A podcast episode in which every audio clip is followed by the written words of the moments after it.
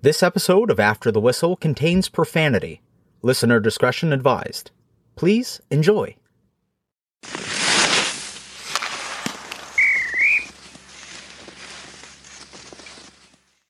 episode 88 and our guest today is turner stevenson first round pick of the montreal canadiens back in 1990 stanley cup champ with the devils in 03 and uh, former teammate of of our very own craig rivet so we welcome Yeah. turner, turner stevenson Better- to the show better known as Fathead, because he had the biggest cranium I have ever seen in the history of hockey. I remember taking T's helmet, okay, in the locker room. I don't know if you remember this, T, but I used to put your helmet on and I can turn, Turn the it around. 100 360s without even having any stoppage at all his head was absolutely insanely big but uh t and i uh we we played uh you know i was a young buck at the time i was a real young guy t uh you know was a couple years older than i was but we kind of came up at the same time we played in the minors a little bit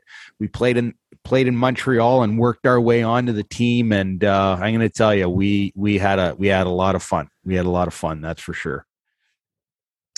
We definitely did, and you could. And my and my head's still the same size. It hasn't shrunk at, at all. The only thing I have no hair left, so it, it it's a little a little bit uh, not as tight as it used to be, but it's still the same. is that an optional hairdo or is that did that, is that did, did Uh, no, happen? that's not optional. That's that's Okay. uh, years of years of having to bail out all bad defensemen I used to play with in Montreal. so I lost my hair doing that. Uh, yeah. Hey, so you know what? uh, One story I'll get into quickly before we get into your, you know, life after hockey, during hockey, all of it. But one story, I, I your name came up. We were talking with Jeremy Roenick, and we were talking about the credit card game, and um, we were talking about losing the credit card game and the um, the the rush of being like down to the last two credit cards in the hat or whatever at dinner, and Craig proceeded to tell us a story about your terrible luck, uh, a bad beat in the NHL when it comes to credit card games. Is this real? He said maybe 10 games in a row that might have been lost.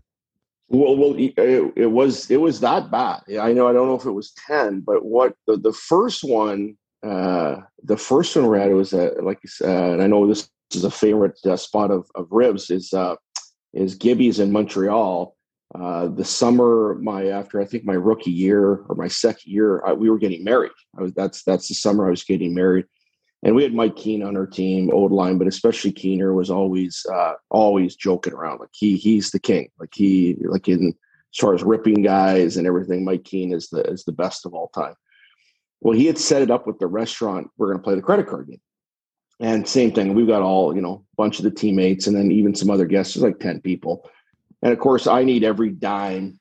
You know, I'm getting married in Seattle, so we're the American conversion rate. I need every dime I can rub together just to get you know put this wedding on. Well, he had set it up with the waitress before, like she they're going to get my card and they're going to hold it on the bottom. She's going to hold the thing a certain way, or they put tape in the bottom of it where my card's on the bottom. And I end up paying this thing. And I remember my wife or my fiance at the time, her flipping out. And then it went on a it went in on a streak of like you said, epic proportions where I'm due to get out of the city. And it, it got to the point I quit. Like I, I basically even we go out wine, steak or whatever, and I'd throw down 500 bucks because I knew I was getting off cheap. Like I'm not playing and I quit this game and they were all, they, they bugged me all the time, but it was, it was that bad. Yeah. It was that bad. But I remember, I remember because you and I and the group of us that we had always went to dinner together. And I remember being in this group, and I have never seen a guy lose more games in a row. Like, I mean, not like you lose three and then you know you you you have a couple wins, and you went on a tear where you it was devastating. It was almost like guys were like, holy jumping, man, like savvy, and all those guys were laughing their heads off at you. And um, You you did get the Nice, one nice point- guys, eh, Turner? Oh yeah, Like Oh, awful. awful. the And they misery. never let you down. Well, we, we had a good group of guys, like, and we would we would always go for dinners and stuff like that. But it was it was a lot of fun. But it was uh, yeah, there was no letting off the hook. Like they're you know like any team, good team, they're they're kicking you when you're down. Like it, it's all. It's like Dumb and Dumber when he falls down. He has like he bites into the bad burger and he's dying. Like that's that's they're all la- standing over me laughing. That that's exactly what it was. Like ah, hey, it was just a goof, man. It was just a goof. yeah, you'll you'll win next time. You're guaranteed to yeah. win next time. And Yeah, Turner you're- was you're like, good. he wouldn't, he didn't want to bring, he wanted to pay the money. He's like, listen, this is what I, this is what I ate, and I'm just going to pay my share, you know. And then all of a sudden, it's just kind of like the guys are relentless. Turner, you're going to win this one. You're gonna, you're, you're not paying anything. And then they talk him into it. He puts the credit card in and he would lose again. You should have heard the amount of guys that are hysterically laughing in these high-end steak restaurants all over the United States. It was it was unbelievable. But those And are the was things. actually guys making for, uh, absolute millions and have made millions before, just rubbing it in. Guys like us. Oh well, the, the best part of it, it actually brought some of our team together because now we had guys like we had Russian and French guys. Hey, we're we're going with the English guys to meals and everything. Like we're going out with these guys because I'm not paying. You know, Turner's gonna we're gonna play this game as long as we'll come as long as we play the credit card game and Turner's there. We'll we'll we'll go. Um, but but it was great. The older I remember the guys were starting to make a lot of money, and, and we had guys like Recchi and Turgeon and Denver. They would take us out later in the year's team uh, team meals, which was which is also nice for them to pick it up. But but I did uh, I my first couple years in uh, in Montreal losing uh, a few paychecks to uh, to team meals to say the least. How much are we talking? Like, uh, if you had to throw a rough estimate on, Oh Jesus. what was what was the biggest one that you that you lost?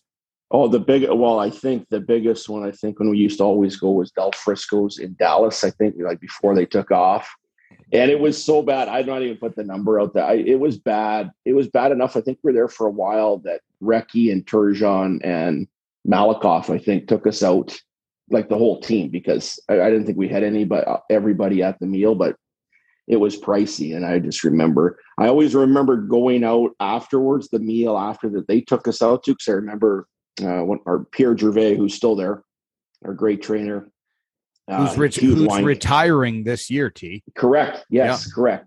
And he huge wine collection. Like he, like Patrick Roy, it was had had you know would gift him all these great bottles of wine. And I don't, if you remember this, and this is when we were just starting getting into wine. Mark Recchi kind of got me into wine. Um, and we ordered this couple huge magnums, this one big like seven liter magnum, and they pour this thing out at Del Frisco's, and Jerv does the tasting to see if it's okay. And you know, it's a couple thousand dollar bottle. This is back in like in '96 or seven, or Probably even more than that. back. And nope, it's no good. so we're we're all looking around like, is this guy? Did this guy just do that? And and the the, the they don't have the wine steward yet pouring it out there. He's going to come and taste it, or do it? They have the like the staff doing it. And this little this girl goes ghost white, like she doesn't know what to do. This is like a you know four or five thousand dollar bottle of wine, and she goes ghost white. Panics. Okay, uh, you know so they come running out, and the, the wine stores taste taste the wine, and it was vinegar. You could smell it, and I don't know if the cork cracked or whatever, but I always remember that trip of doing that. And Jer was right; he, they sent it back, brought us out a whole new a whole new batch of wine. It was, uh, but to have that, like I was just starting that. I don't care if it was vinegar with that, Gus. I'm not sending it back. Turner, uh, I, I want to ask you something. Takes a And lot you- of balls to send back that bottle of wine, does it Oh, not? 100%. Oh 100%. my God. This is this is a confident guy. He was a legendary. Even back then, he was a legendary uh, trainer in the league. Pierre Gervais is is literally the best. Um, Del Frisco's, Dallas, seven liter bottle of wine amongst I don't know how much more we drank. Was that the night when one of the players on the team after the dinner wanted to go to the strippers and we had a game we had a big game the next night and i Oh, I'm think sure it was, i think it was uh That sounds like every night before a game on the road on yeah some but team. this was this was extra because the boys let loose. They let loose and they wanted to go for uh, a, you know some time after and then all of a sudden I I can't remember who it was but one of the top guys, one of the leaders basically shut it all down and said, "No, I want everyone back in their rooms." Do you remember that? I think it was one of the. I, I think I remember the night, and I think it was that night, and I don't Okay. know. All right. was, because uh, that do you know that that was my very first road trip? Yes, yeah, That was my remember it. It was very first road trip on the road was Del we went to Dallas Yes, and we ate at Del Frisco's. yeah, it was, and that's that's still my favorite spot, the original Del Frisco's in Dallas. And, and Petey, you're not wrong. That's uh, that's happened to a few teams in on the road in Dallas. I'm sure Well, from time I mean, to my- time. My roommate, um, my first roommate in, in the National Hockey League was a guy of the uh, named uh, Andrei Kovalenko. Okay, the Russian tank. Do you remember what he used to do to his steaks? I don't remember what he did to his steaks. I remember he used to nonstop smoke. Well, that's the next story I'm going to get. to. But can I guess what he did? Can I guess? He's Yep. obviously Russian. yes, Sour cream. Sour cream, I, and I mean oh yes, we're yeah, yeah, talking yeah. two inches of sour sour cream on top of the steak. And he's just crushing this like 30 40 ounce steak with a with a pound of sour cream on top of it. But getting into my my first my my first roommate which was this guy Andrei Kovalenko nicknamed the Russian tank is he was a the biggest chain smoker I've ever seen in my entire life. Like there was not a there was not one second that he did not have a dart in his mouth. Okay.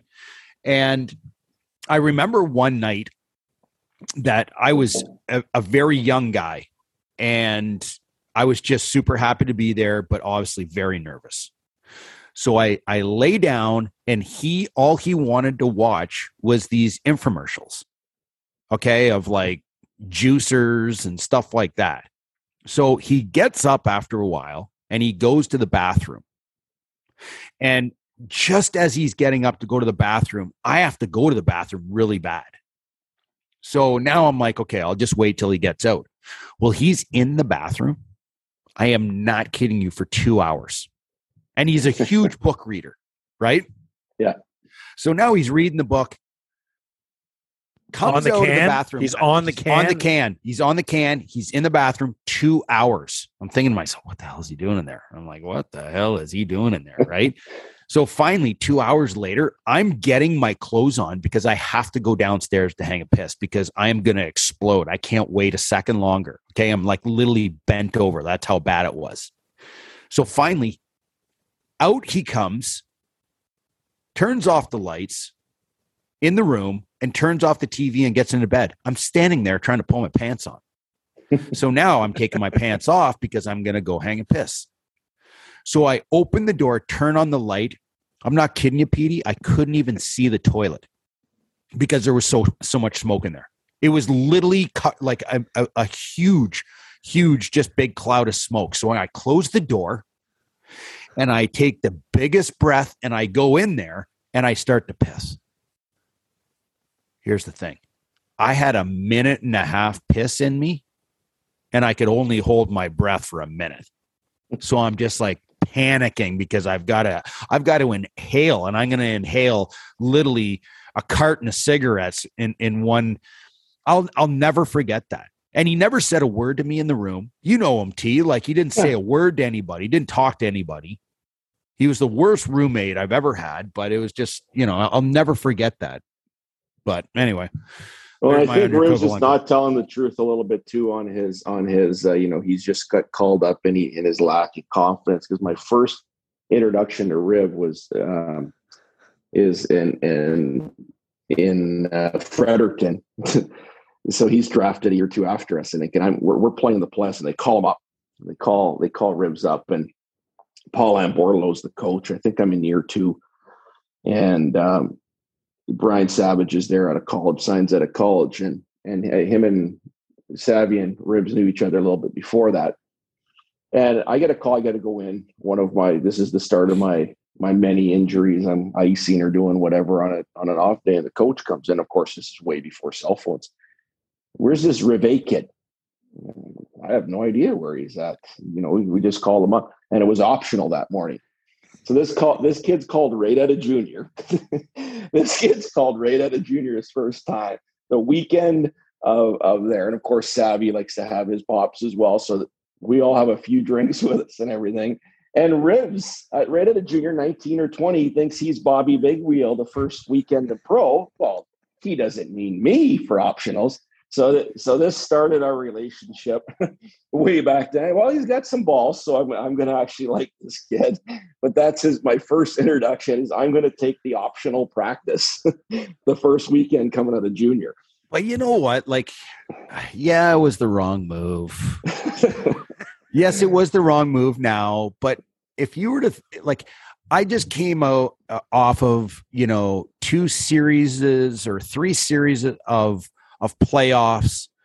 I was beat up. I was super tired. And then I had to pack my stuff, get on a plane where I've never even flown before. I fly out to Fredericton. You know, right away I get off the plane. I've got to practice. I'm I'm super nervous and emotionally just drained physically everything and there's an optional practice the next day Petey and I'm thinking Petey, the only thing I think we're missing here is his mom didn't pack his stuff for him out of this story like, well she would have if she would have been in Kingston but uh but, she, but no but hey I, I remember the I remember my first year in the minors I I remember the first optional practice I was playing in Rochester and all I hear is it's an optional skate. I'm like, well, what, what do you mean we don't have to go on? And you know, and I was fourth line guy. I was in and out of the lineup my first year pro, well, pretty much my whole career, but that year. So I mean, I didn't know. I was young, dumb, and naive, and I'm just kind of like, fuck, I'm not, I'm not going to the optional practice. And one of the veteran guys pulls me aside and says, uh, it might be beneficial for you to show your face on that ice today because you, you don't, you're not playing a ton. So I didn't know either. I was going to take my option. I'm like, whatever. I mean, you're getting a free day off. I mean, you know, take it. But that's just that's ignorance and pro. But I mean, you know what, Turner? A good veteran might have said to him, "Get your ass on the ice." Well, of course, well, and I would have, and we are there. I didn't get a hold of him. Of course, Savvy, he he would have in, in in a million years. But I guess I was a little afraid. I remember the story, and this is just before in my first training camp um, that year, the, the the Canadiens went to the final, loss in um, to Calgary. So I'm going into my first year in '90 when I was drafted, and they had just lost, I think, in six or seven games to the Flames. And Pat Burns was the coach. Pat Burns, who I end up having later on in, in New Jersey again.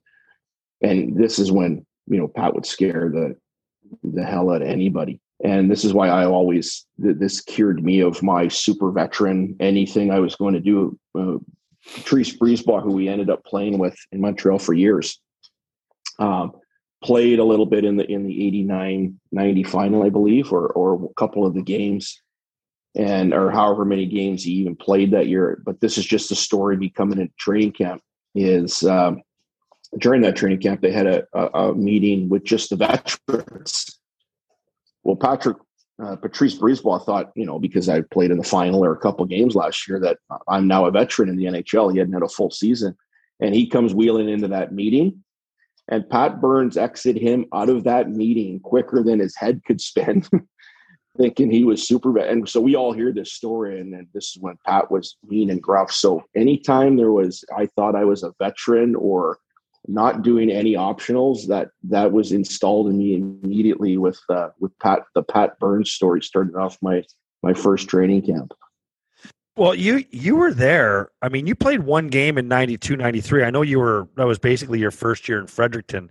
Uh, by the way, great numbers your rookie year in the minors. Um, what was that like being around the team in 92 93 they won the stanley cup did you have uh, were you around for for that uh, run were you a black ace at all Oh, of course I was, and I wanted to quit hockey. The, the the, the worst thing ever being a black ace, like especially when you look back after when I when I got traded, uh, to New Jersey and then participate in the final. So I that they obviously had a great team that year, but but when you're a black ace, and this is I we get we get called up out of the minors, and there's like three of us, three forwards, a defenseman, Jacques Lemaire. We, they and it's such a great place in Montreal having these unreal Hall of Fame guys. Uh, Jacques Lemaire is the assistant general manager, so he he actually came on the ice with us, and Andre Boudrias was the director of player personnel these two guys are like in their 50s, late 50s, and they would come on the ice, the three forwards, one goalie, and a D man for the entire run of the Stanley Cup, like the entire time. Every round, we had Sundays off. Every other day, we weren't allowed to be around the team. We were there and we would be on the ice for two hours a day. They would come and practice, and we would have to come back and, and do weights. Well, this this teaches you how to be a professional player, definitely. But after round one, after round two, like they didn't include us like a lot of the teams now, like they bring younger guys out. You see the guys come on the ice. There was none of that. We we were like we were like the plague. We were not around the team. We didn't eat with the team. And it was hell. Like it was it was absolute hell for two and a half months uh, of doing that. But then and then they go out to LA, like usually, you know, the great part of it was you used to go in the old form. We used to watch great hockey. We used to get to watch the games. We'd come to the games and watch these guys play, which was great. So they play the first two at home and split them. That was the the McSorley illegal stick thing, and then they go to LA and win game three. Okay, guys, thanks for your service. Then sent us home. They don't even let us come back or hold on to us until they come back and win it at home. We didn't. I was halfway back across the country driving home. Um, back to Seattle here when when they won the cup. So yeah, no was, way, you was, weren't even allowed to be around. Nope, nope. After they won Game Three, we were sent home. We were sent. We were sent home. So I'm traveling. I'm like in Montana when they won the Stanley Cup in Game Five. How are you feeling? How does that? How did that make you feel? I mean, obviously you're a young kid. You couldn't really have any part of it anyway. But I mean, did you feel left out? Well, you know, I no, not at all. Like I didn't, I didn't, you know, and I, I think, you know, I wasn't part of the team. You, you see guys that I, you know, I've, I've, I've played with other, other guys who, who play a game in the NHL. Their names on the cup, or, or they even have rings. I've got uh, a couple guys like that, and they don't feel part of it. I, I didn't feel, I didn't feel left out. Uh, you know, the, the the tough part was, and that's how Montreal did it. The tough part for me was you know, could I have done more to play that year to actually be on the team? Like, could I have, you know, you know, during the year or even leading up to it, you know, make the team? But obviously, I wasn't ready. And, and Montreal does a great job, and I always credit them that with that. That's what allowed me to play a long time is going to Fredericton, um, learning learning to be a professional. You know what what it takes, and especially once I you know turned into a role player, I was a different player at junior than I was and how I had to change and accept, um, you know, being a two way player, you know, fighting in the odd time and doing that stuff. And I, I did that in junior as well, but I didn't really understand that until until playing in, in the minors and getting in uh, when, when I actually did uh, make it called up when Paul for the last time uh, during the lockout year uh, permanently. You know, I, I, just said to myself, I'm not coming back here. Uh, I've done I've done all I can in this league, and if I if I come back here again, I'm not playing. I'm not. Uh, I've done everything I can do here, and then but and I never came back. So it was it was a it was a great learning experience for me how to go through the ups and downs, and and I think a lot of kids today. You know, when I was coaching junior, watching these kids, that's tested. Like you get, you know, you get kicked in the nuts a hundred times. They cut you, they send you down, they do all those things. that turns you into a pro, turns you into a professional player. You know what, I, Turner? I, I I think to my first year pro, and I think I talk. Uh, I was talking about this with Petey, uh, you know, a couple weeks ago. But we were we were talking about the players that I had witnessed, and I'm sure that you saw the same thing in your the times that you were in the minors. There was guys that got called up, okay, played well, but then got sent down. And you got to witness the players that had the right attitude. The, there was so many players that we witnessed that were pouting, that almost because they got sent down, they started to give up. Almost like, screw this team. I'm not riding the bike. I'm not going to do the extra. I'm not going to stay on the ice. We're, we're going to, I'm going to show them. And they didn't realize that the only ones they were hurting was themselves. What was it? And you, uh, Rivs, you remember Jerry, Big Jerry Fleming, a huge guy who's you know taken out of senior men's hockey, and he, I, I credit a lot of Jerry. Like he took me aside. He was one of the guys like, hey, you know, you need to get on the bike. You need to be in better shape. One of the things. And Pete, you rem- you mentioned my my numbers my first year in the minors. Like it was it was, you know, I got sat down and I was opposite of a lot of guys. Like I could fight and I could do things, but Montreal wanted me to score more. They wanted me to be more offensive. Like they want so I did that. And I did like I didn't have that many fights at all my first year in the minor and it affected me. Like it that's not how I was drafted. That's not how I was changed. And I remember guys getting called up, and this is I, I credit Paulin Bordeleau with a lot of this stuff. Is I get I get all these different guys getting called up, and I'm not, and I'm banging my stick, and I'm doing what Ribs is saying. I'm pouting, and and Paulin calls me into the office, uh, and he goes, "What's the problem here?" And I go, "Well, you know, again, I'm entitled, or I'm the first round pick. Why am I not getting drafted? And I always, it always clicked with me. It was kind of that light bulb moment in my career. There's, and this, this was a big one was he goes, why would I recommend you going to the NHL? He goes, you're not even the best player here. And it, it was, it was uh, like someone punched me right in the face. He was right. I wasn't the best player there. I wasn't dominating the minors. And you have to dominate the level you're at. So I, I got up and I said, that'll never or at least again. dominate. When you say dominate the your position the level you're your, at, your you have to dominate your position. If you're a Correct. if you're a goal scorer, you need to score goals. If you're a Correct. setup man, you need to have a lot of assists and to make people better.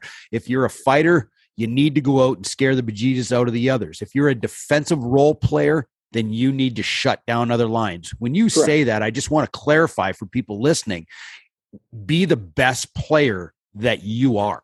Yeah, and what they kind of draft you for. And then the next part of that, so I get called up and then I make the team.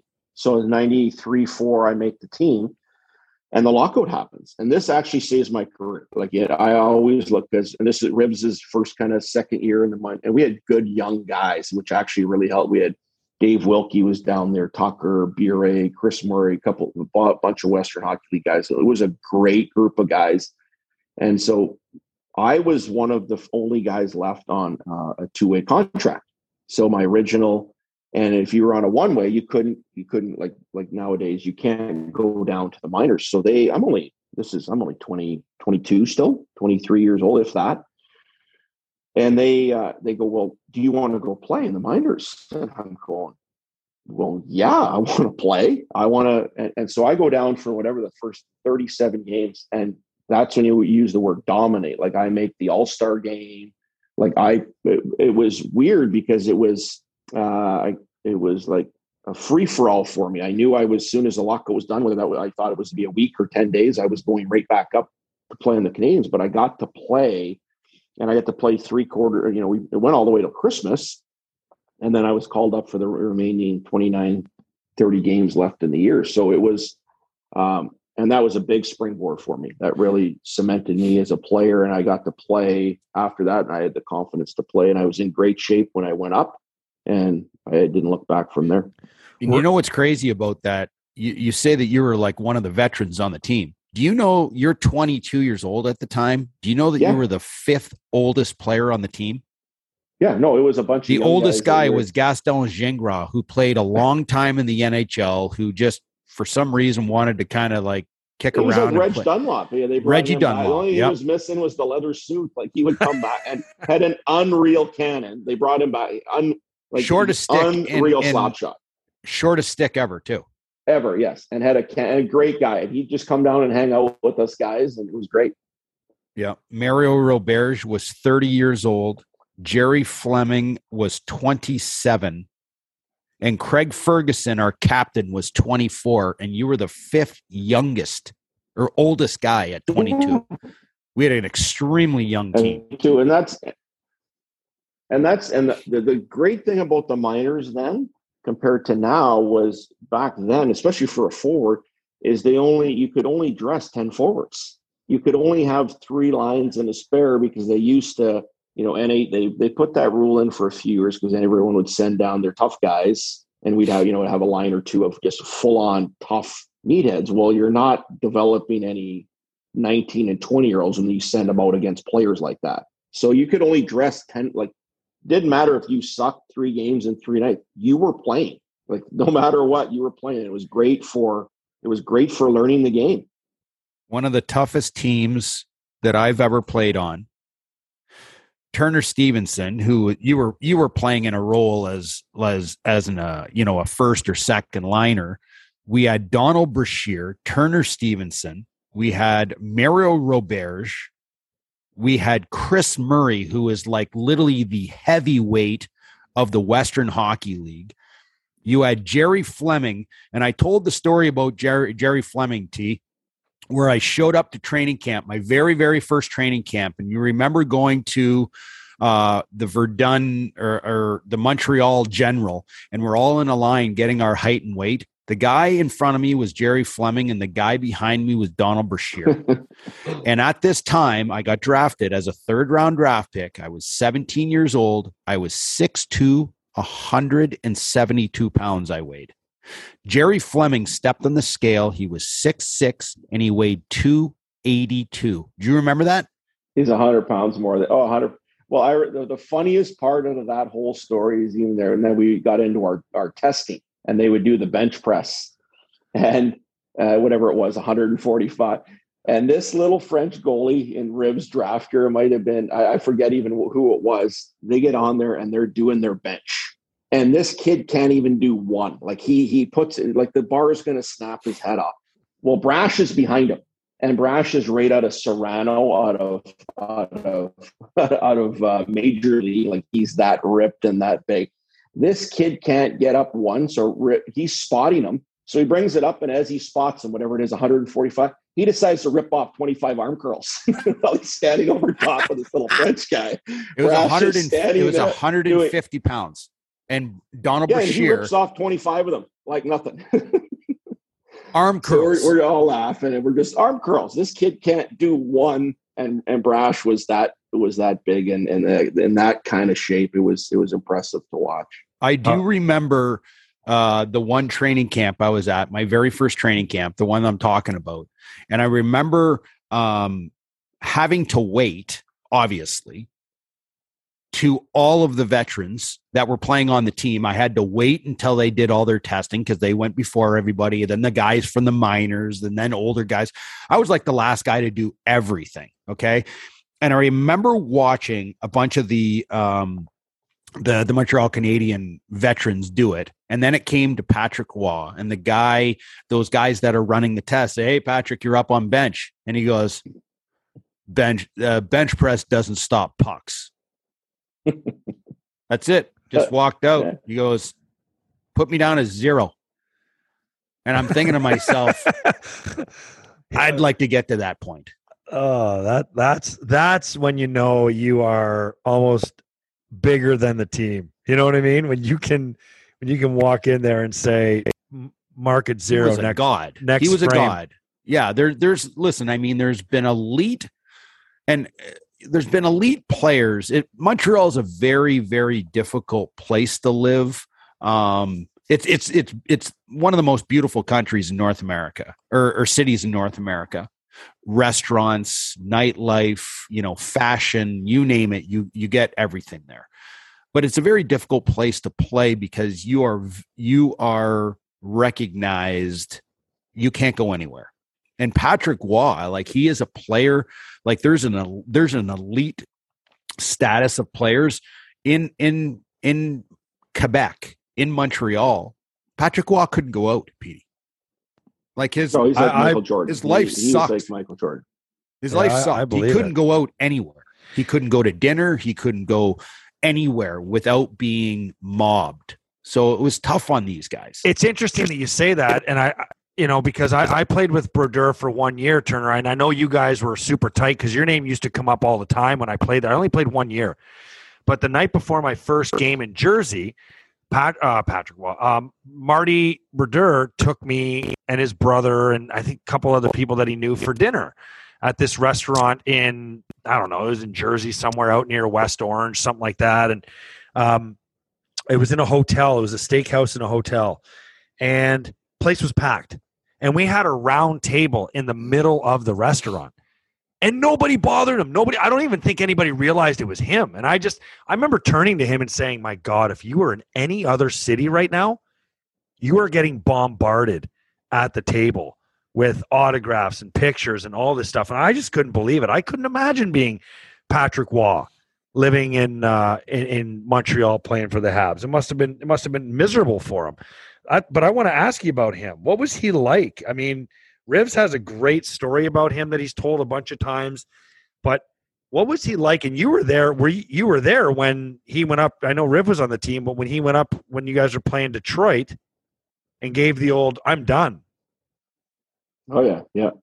Well, the the the he was good. He was always good to me. Like I I I never had any issues with it. Well, the lead up to it was you know, a lot of it was in French. But what what you know, I'm sure that the story's been told by a hundred different guys. Was him and him and Mario, and it was a weird. We're, we're roommates, or you know, they played together. So they played together towards the end of Mario's career, and um, I think a lot of it, a lot of the the issues come from from I don't know if, if Patrick didn't respect him, and it was I don't and I don't want to say, and I don't speaking for Patrick Roy, obviously, but the the the whole vibe was weird because we we went from we went from having Serge Savard as the GM, Jacques Demers two years before winning the Stanley Cup to Mario Tremblay was on the radio. He he was like you see Martin St. Louis now right out of midget. I guess he coach and midget or coaching his son is coaching the Montreal Canadiens. Well, Mario was on the radio. Réjean Houle was the Molson beer rep like for the team and for like I would, you know, I had my wedding and then I had my, you know, my bachelor party or my fishing trips. I'm calling Réjean Houle, hey, I need 30 flats of beer for a weekend with my buddies. And two months into the season, he's now the GM of the Montreal Canadiens. And he's he's the manager of our softball team when you when you come into Montreal. So so I don't know if the guys were taking the the, the whole thing seriously. And I think where Mario screwed up was he was making an example of Patrick, which was which was whether you like Patrick or you agree or Patrick struggling, you don't you don't show guys up. And I think, you know, even Yvan Cournoyer was the assistant, you know, after, you know, it was four or five nothing, he still wouldn't pull him. And then we get into the dressing room after the second and it's an FU contest in French, like you read about. Like it's a it's a full on uh, between Mario and and and Patrick. He won't take him out, or whether he thought he should, or I, I don't know what was all said because they were arguing in French. So then we go for the the second or third. It's all bad. It's and it's not getting any better. And then how's everyone on the couple. team doing though? Like before, before, just to stop you right there. Like, is everyone kind of like are there assholes puckered up? Are they kind of like, oh my god, this is so uncomfortable? Or are, are you loving it? I mean, because there were times where a coach and a player would get into it with each other, and you're like, this is amazing. I love this. Well, it's weird because it happened to me later in my career, but it, it's it. But again, I think this is where the Montreal part of things play into into playing in Montreal. Like you're you're you it's you know this is a this is a big game and i don't even it might have been this is back when you know hockey night in canada was a one night you know it's a big we used to play at eight o'clock on the saturdays. We would actually bump it back and play late. And so this is this we weren't we weren't you know especially still being pretty young we weren't there was no giggling or snickering about this thing. We're just going we're like what the hell's going on here basically? And you know, you still, you know, you're still playing for the Montreal Canadiens. You want this to work out well. So then he makes a save after letting in a couple more from like they dump it in from like the red line. And he stops it, like he kicks it on purpose, kind of into the corner. And the whole place started, which is which is again typical Montreal. They start cheering him. So then he puts his hands over his head and you know he starts spinning. And again, this is the guy who who's won them the Stanley Cup, you know, two years or two and a half years prior that that they don't win with how great he played. and then I think they chuck in eight or ninth. Then now now the ninth goes in, and now we're going to decide, oh, this is a great idea, and let's pull them. so of course back then, as Rivs I'm sure said that that uh, the owners and everybody, it, there's no glass behind the, the, old Montreal Forum or the Maple Leaf, all the old buildings. There was none of that. You would have uh, the Maple Leaf Gardens; they would sit next to you. So he's wheeling by there, and you can see um, that you know he goes by and sees the owner there, or sorry, sees Ronald Corey there, slams on the e brake and says what he says in French that he's not playing there again. And then Ronald and then Ronald the, Corey being the, yeah, the president, the president of the, of the team. And then he stops and and we go into the room afterwards and he was undressed and left right away, like it happened. And then um where things kind of got sideways, well, and I don't know if this would have changed. You know, I think you know we would have been able to talk him off the cliff, but uh, or the, or management would have, but then he addressed the media that that he wanted to, you know, that he wasn't playing. Um, and then what you know kind of happened to him was his agent, his old agent, um, was now or the previous year was hired in uh, Lacroix, was the GM who was hired in in Colorado. That's who got the job there. That used to be Patrick's agent before all all this happened. So I don't know if if that wasn't guy wasn't in place if it would have went to Colorado or if it would have went down the way it did or if Serge Savard was still there. Uh, I'm not accusing it like it was, but you know Mario as a former player and Mario went on to be in Minnesota from what all the reports I hear from guys like he wasLemaire's assistant coach in Minnesota, a great assistant coach. Guys love him, and I like Mario. I thought he was good. But being I had him in Jersey for a year. He was yeah. he was he wasLemaire's assistant in New Jersey. Assistant, yeah, and the guys love him. But as being as the head coach under the pressure cooker of you know the Montreal Canadiens and the Montreal Forum um, as your first gig might might be a little a little too much. And then being a former player, you don't do that. Like yes, there's issues and there's fights with players and coaches, but the the those are things that should happen in the dressing room. Um, you know, to keep those you know under wrap to keep your team, and especially in Montreal, especially everything's under the microscope and everything is there's 50 different guys and you know 50 different guys trying to you know sewer your career and, and that's the I, I learned that early on playing there is you're not pleasing everybody there's no way to do that and i think that's where guys get frustrated playing there is is to your point with the Brodeur story about being in a restaurant with them where you get to be just a player in, in yeah. those other cities and get to play and and that was uh, that was a big success for me later on in my career. What was it? What was the next practice like after that? Oh, it was. What was the next day like at the rink? Oh, it was I mean, awful. It was awful. Like it was. It was. Um, you know, it was all quiet, and we didn't know. And and then then that that same what the whole thing was just and it changed the Canadiens for for years. Like it it really like even though we had some good teams after that, not only not only what what really happened there was Patrick doing what what what happened with him, but then the trade was made. Uh, you know, so and they took you know I always call it the heart and soul of the team. Like they took the the best player and then they they threw in our captain. Like Mike Keane was the captain, and Mike was going through, which was brutal as well, and and it still goes on even today in Montreal with with Mike and and made it you know clear the previous kind of the previous year and towards the start of that season before everyone was fired that you know that it was a big thing about English. Like he wasn't, you know, he didn't speak English, like or sorry, didn't speak French. And you know, he got on TV and they asked him about it. He goes, "Well, we talk.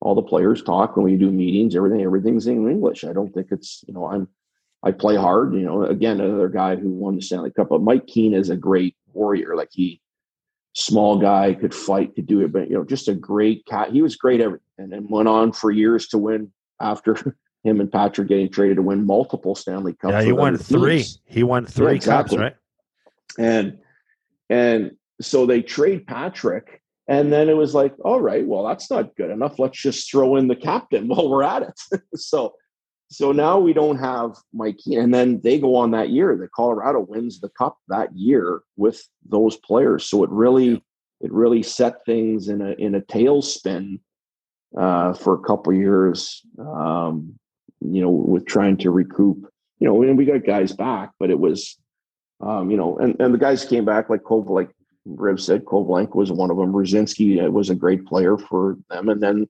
the, the guy felt the worst for was Thibault. Like Thibault came as as the swap, and Thibault had some good years and ended up being a good NHL goaltender.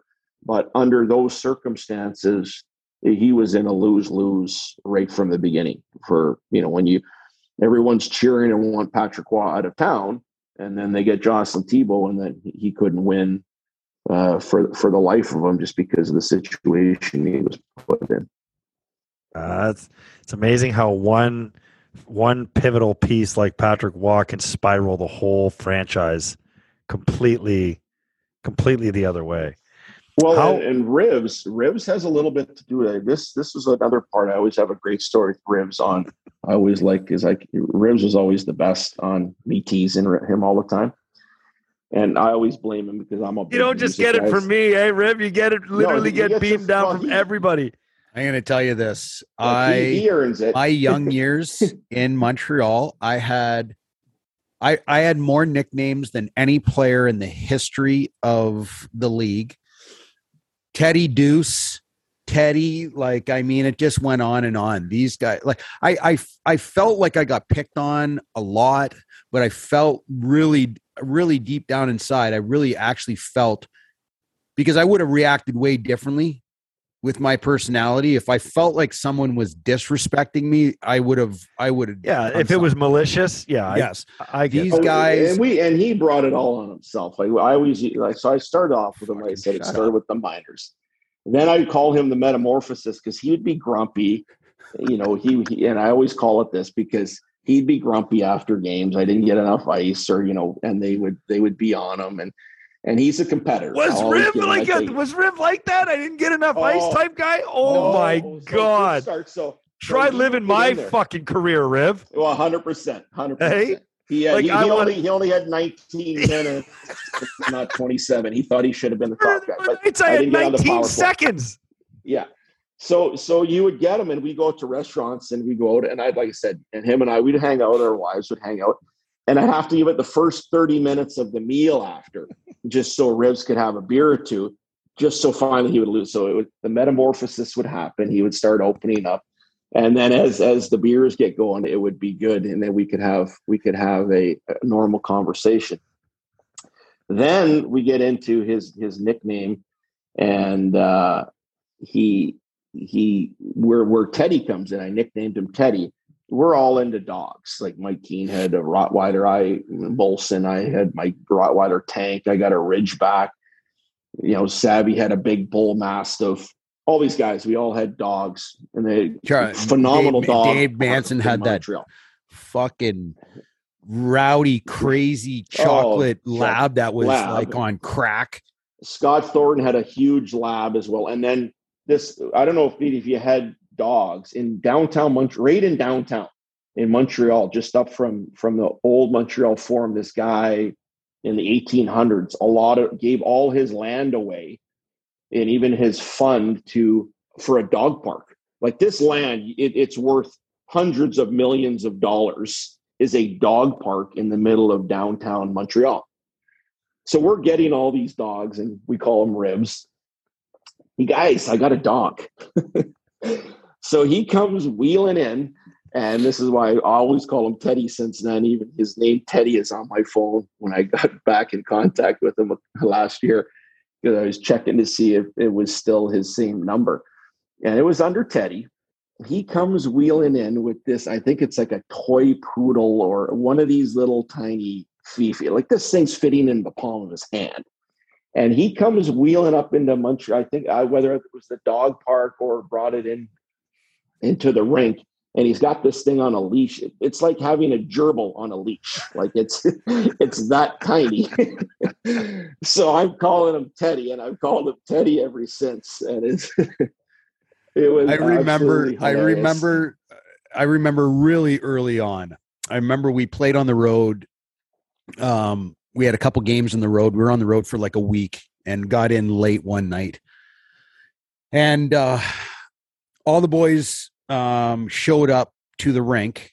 You know, the guy, you know, some guys maybe needed to do a, you know, Turner was was insane into stairmaster and riding bikes and just he was always in really good shape and Scott Thornton and all these guys. So every we all loved to be with each other. We loved to go to the rink. I was super young at the time and we on on our Sunday, on our day off, we decided that we were we were going to bring our dogs to the rink because they took the ice out and they made it like it was like grass or something. I don't know what was going on there.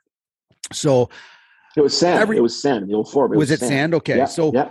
So we get there and Turner's got a Rottweiler named Tank. It's the biggest fucking meatball dog I've ever seen in my life. Huge, bigger head than T, which is almost nearly impossible. He's got a Rhodesian Ridgeback that's like, uh, again, you know, Brian Savage has got a, a bull mastiff that is like uh, ungodly in size.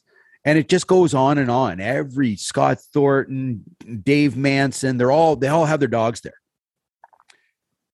I bring my dog